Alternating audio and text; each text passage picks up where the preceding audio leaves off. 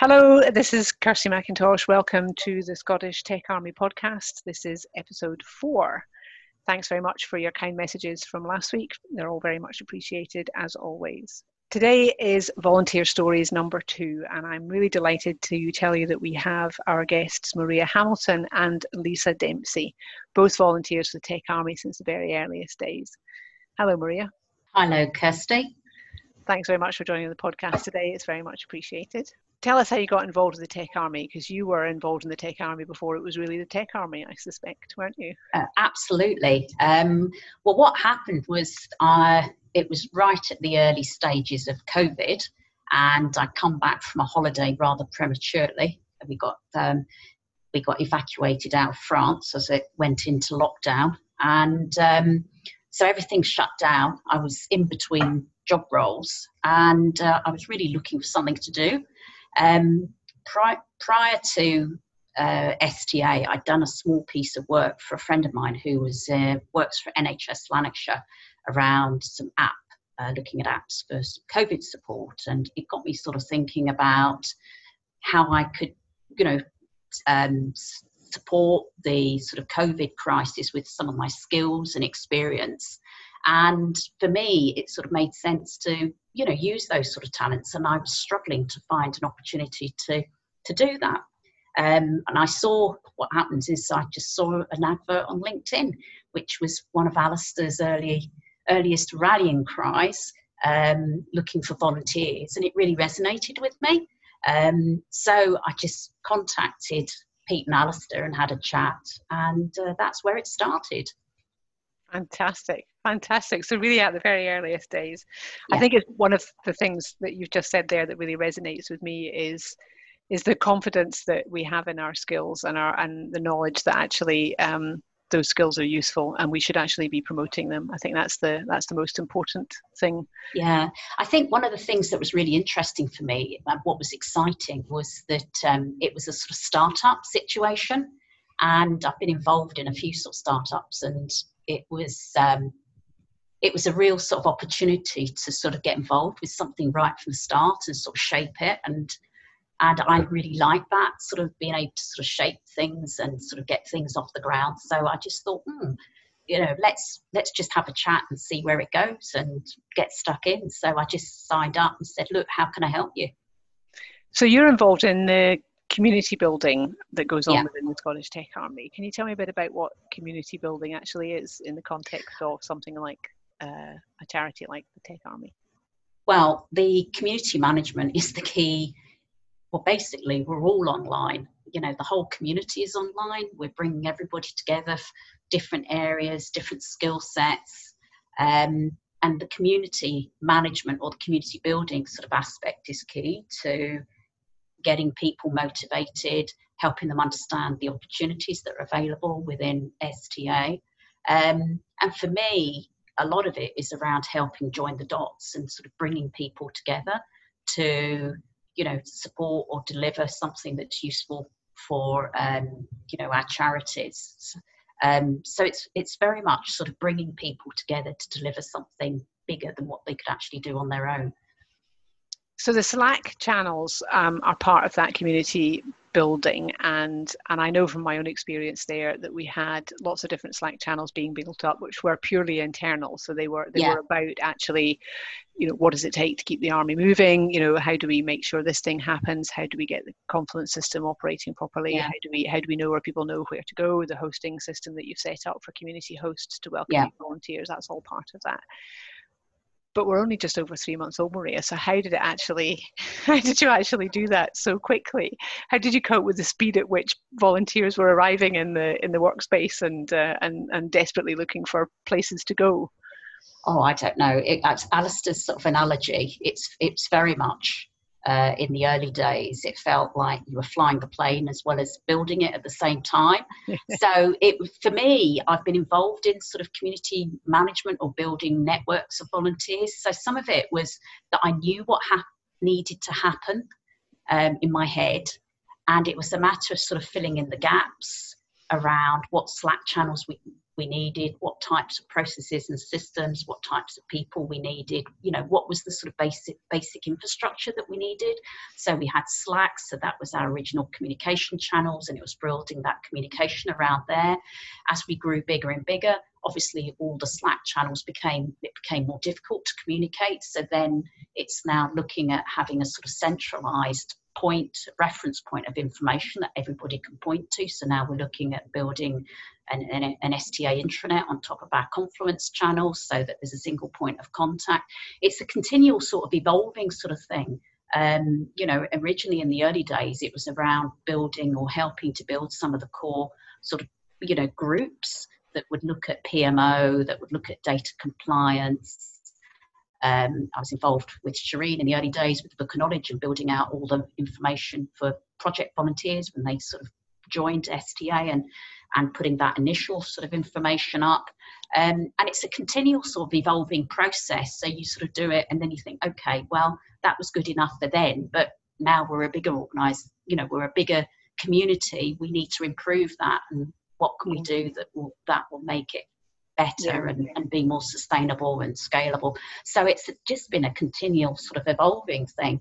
Um, a lot of it is around um, sort of looking at it from an overall view of where you want to go. So I've got some clear ideas around you know the whole learning and development of our sort of volunteers and understanding what needs to happen there and sort of mapping that out at the sort of high level but then sort of thinking okay well what do we need mm-hmm. um, you know, at the lower, you know, what do we need at the more detailed level to make that work?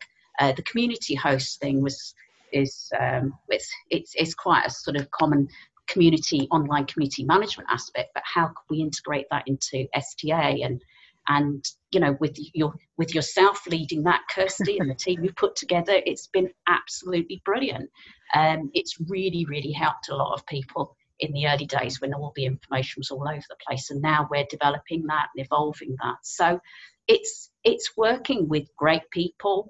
Um, you know that are prepared to sort of share their talents and skills it's working collaboratively um, and bringing that what i enjoy is being part of that team and helping make things work and getting stuck in and helping people get together as a group to develop um, you know to to um, put together a, uh, a, particular system or a process or to help our volunteers in a certain certain way.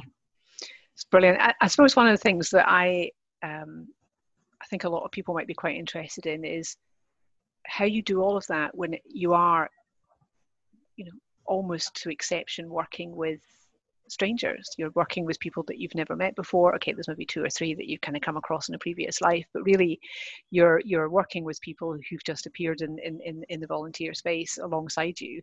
Um, and you've got to kind of help continue to kind of build that community with people about whom you know you know almost nothing.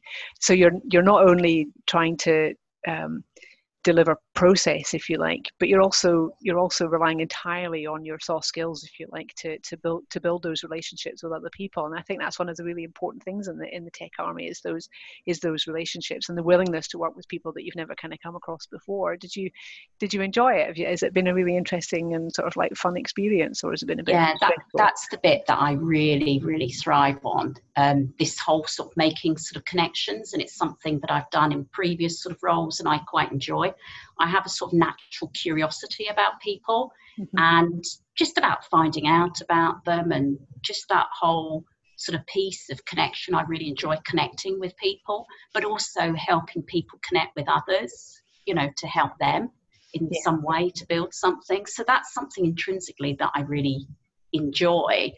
And working with a whole group of people. So if you have that curiosity and that enjoyment of working collaboratively with people, you know, being part of that sort of team thing. Mm-hmm. Um, then I think that that works in this sort of organization and you derive an energy from that. It's yeah. exhausting sometimes giving out. yeah. It is exhausting giving out, and people are very differently in terms of how they think and how they do things to you. But um, I, it's on the whole, it's been a really, really positive experience, and I've met so many sort of brilliant people. I've learned so much from it um, and it, it's just that it's that whole I, I I put myself out there, I've got no problem in terms of reaching out to people, and I generally find people are quite positive. So, and sometimes it doesn't work, but you know that's very much in the sort of minority. So it's that whole sort of connection thing that I intrinsically enjoy, and I think that's why I'm able to do what I do. Yeah, yeah. I think it's really interesting that um, we've built we've built i say we i mean the whole of the tech army we've built collectively a community that's entirely online. Uh, but it's yeah. extremely human. It's very personal. It's a lot of fun. Yes there's some stress in there involved as well. We're trying to help um, people who are trying to help others who have great need. And and I, and I think it's really interesting that uh, we've actually been able to do the whole thing online that we're all all you know Zoom experts, it just sort of almost feels like second nature. Certainly to certainly to me, it, certainly feels like second nature to be doing these kind of calls. I can't imagine actually sitting down in front of another human being, a physical in a physical space anymore because I'm so used to doing it online. And I think it's a great testament uh, to, to people like yeah. you that actually that that community has is built and formed and and holds its shape in many ways, shape you know you know in yeah. many forms. Uh, yeah. I think it's absolutely superb. So, what are your hopes for? The future of the tech army. We've kind of managed to identify that, you know, helping organizations cope throughout you know mm-hmm. the pandemic is one thing but actually we've identified a need for the tech army in the future so what are your hopes for it um, well i'm i'm i'm really excited that we're looking forward to the next stage of sta and the in and understanding that the sort of skills development and learning aspect will be quite key in the next phase. Um, there's a lot of new graduates and career changers that have recently joined the, the tech industry that are going to struggle uh, at this current point in time. Um, and I think that the STA is really well placed to provide that sort of launch pad to help them gain those skills you know, through our buddying and STA buddying programs and our mentoring programs. Um, so I think that there's a lot more that we can do that we can develop. So it's being involved in those next sort of initiatives and helping that scale and and develop. That you know, and, and and so that's what I'm excited about, and that's what I'm hoping to still be involved in, yeah. in in terms of helping to sort of shape that and help help people build a build their futures that they can support and, and develop themselves, as well as helping the charities and other organisations, third sector organisations in need. Yeah, no, I think it's uh, you're right. The kind of um, the future is a very exciting landscape for the for the tech army. I agree. So, what have you taken from the tech army? What taken is the wrong expression, but what I mean by that is, you know, what's it given you? How do you, um, how have you coped with your pandemic and and uh, and the uncertainties of the of the world at the present time? Has the tech army, you know, given you something that you weren't expecting? Oh, absolutely. Um, I, th- I think it came at it came at absolutely the right time because I was sort of struggling to sort of figure out what I was going to do. Obviously, I'm, I was in between contracts. I wasn't going to be able to go and get a role that easily um, at that particular point in time. I'm not very good at twiddling my thumbs and just sort of sitting there really. So it gave me a focus. Um, and also it gave me a routine and it's really interesting listening to some of the people, you know, I was listening to something, uh, what was it? Um, uh, yeah, so it's just listening to sort of other people really and how they cope and, and how do you build resilience in times like this and having a routine, having a sort of focus is very much something that they talk about. So uh, it's it's given me a good challenge to sort of think about. I've got involved. I've met some fantastic sort of connect, built some fantastic connections, met some really interesting people, learnt so much, and I've actually helped be part of something that has been amazing, really, and has uh, gained a lot of exposure and and has really helped a lot of organisations. So that's not bad, really, is it, for a lockdown phase? Absolutely, not bad at all for three months. Well, thank you very much for, for talking to the podcast today, Maria. Really appreciate your time. Oh, thanks, Kirsty. I've enjoyed speaking to you too. Isn't it great how people just roll up their sleeves, get stuck in, and use their skills and their talents to just get all of this stuff done. It's so fantastic for volunteers to arrive into an already built community, but it's very easy to take for granted how that community was built. So people like Maria and the team that she leads deserve all the credit. Thanks from me, certainly. Now, we've got more than 100 projects on the go at the Scottish Tech Army, and like any professional organisation, we need to make sure that we find the right skills and talents to deliver those projects successfully. So I was really glad to catch up with Lisa Dempsey and have a chat with her both about her own volunteer story and what the resourcing team at the Scottish Tech Army are getting up to. Hi, Lisa. Hello, how are you? I'm fine, thank you. I'm Fine, thank you. Thanks very much for joining us today. No um, problem. Um, now, you're the project lead for the head resourcing team that's operating within the Scottish Tech Army. Uh, tell me a little bit about how you how you got here. So I was placed on furlough from head resourcing from I think it was the end of March, um, and I'd been off for a couple of weeks, and we received an email from our commercial director and our managing director just asking if anybody was available to volunteer some time to either be the project lead or one of the kind of recruiter people for the Scottish Tech Army. Um, I had a bit of information about who the Scottish Tech Army, you know, where and, and what the sort of initiative was. Um, and from reading it, I just thought, if this works, this could be great. This could really, really have a good, you know, huge impact on people. So I had a quick conversation with our MD, Hugh, and thought, do you know what? I needed a bit of structure to my day. it was getting to the point where I'd been off, and I thought, and I just don't like being off. I like working, and I thought, do you know what? Let's give this a go because this could really, this could really make a big impact. So I thought, right, I'd love to be the project lead. Be a bit of a challenge for me, but you know, putting my skills to the test and nothing I thought I couldn't achieve. So I thought, right, let's let's give it a go. Um, and yeah, the, the rest is history. I was, you know, working there full time pretty much for, for a good good few months. So yeah, it's been really good, really good. It has a habit of sucking you in, doesn't it? Yes, it's absolutely. Does. It's all consuming. it really is. I think I worked more days STA than I did at head resourcing because I only worked four days at head resourcing, but I was working five or six days at STA because you're right, it's all consuming and you want to make sure you're doing a good job. So absolutely, yeah, it's your life a bit. exactly, but it doesn't really kind of feel like a hardship, which is quite no, nice. it definitely doesn't. No. So, so when you first joined, then were there any projects already waiting to be resourced, or were you were you coming in to kind of set up the framework for for how you would go about resourcing projects? So I think when I first joined, there was a, a Scottish government role. I think that we thought we were going to need resource for, but it hadn't really been approved yet. It was a kind of we think we might need people. Do you know anyone with this type of skill set? Mm-hmm. Um, in amongst the same time, trying to set up what does it look like? How do I get the roles? How do I find the people? What does Slack look like? How do I make this work as a process? So, you know, we'd identified our, our own kind of process map, but really when it comes to actually doing it, that was kind of ever changing, trying to find the best way to do it. So when I first joined, it was yes, there was a couple of roles needed, but at the same time, it was trying to get the processes set up. So it was it was quite frantic for the first couple of weeks. Yeah, yeah, and of course, then I suppose uh, the project started landing with a loud, yes. resounding thud on a regular basis. yes.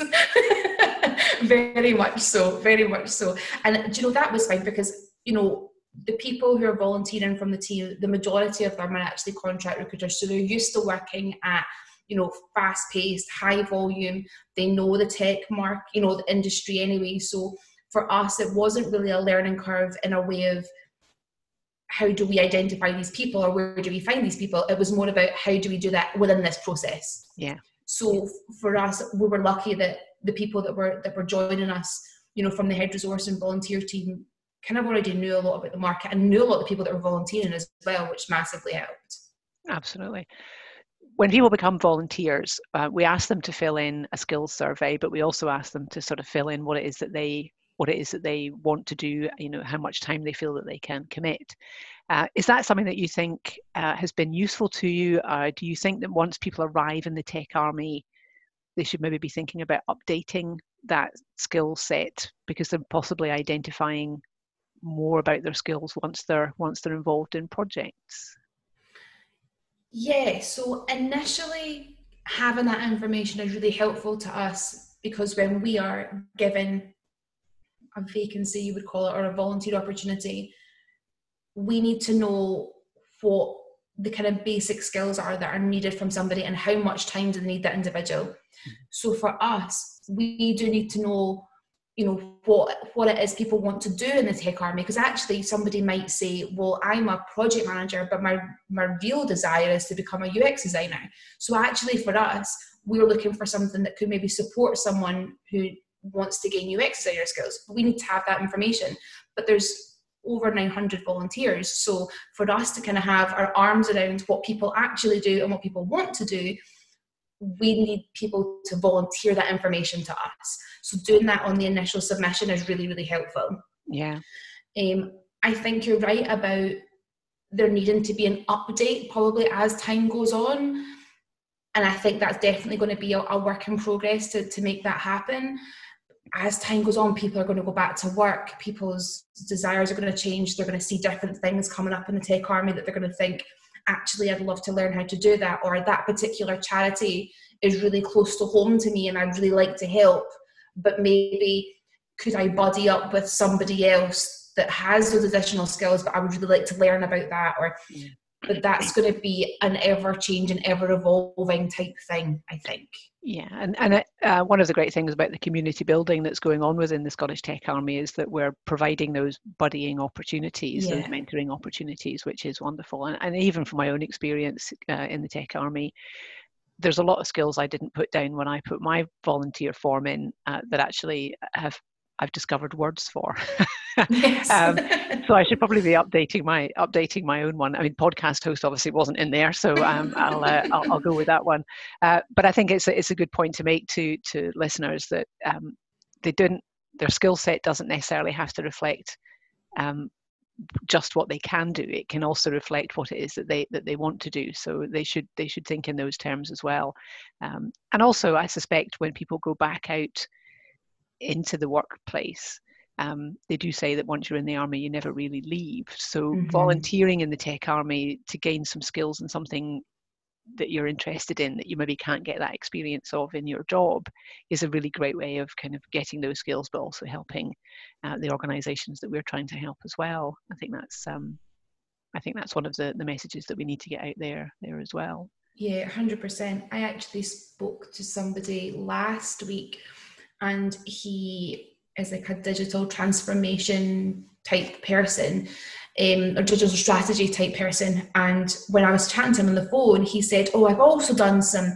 you know, video editing and some sound editing." And and I was like, "Oh, hold on." I was like, "Okay." I said, "So you need to get onto Slack and you need to." In your introduction, you absolutely have got to put what your kind of main job skill is. I was like, but you've got to include this other stuff too. Is it because these are the type of skills that are in demand from people so even if it's doing an internal project, you know, it's still really helping the cause as a whole yeah. and it's using extra skills that perhaps you wouldn't normally be shouting about, say, on LinkedIn. So it's um yeah, so even you know having those types of conversations, reminding people that it's not just your your day job that we want to know about, it's actually all the other things that you're interested in and that you can do.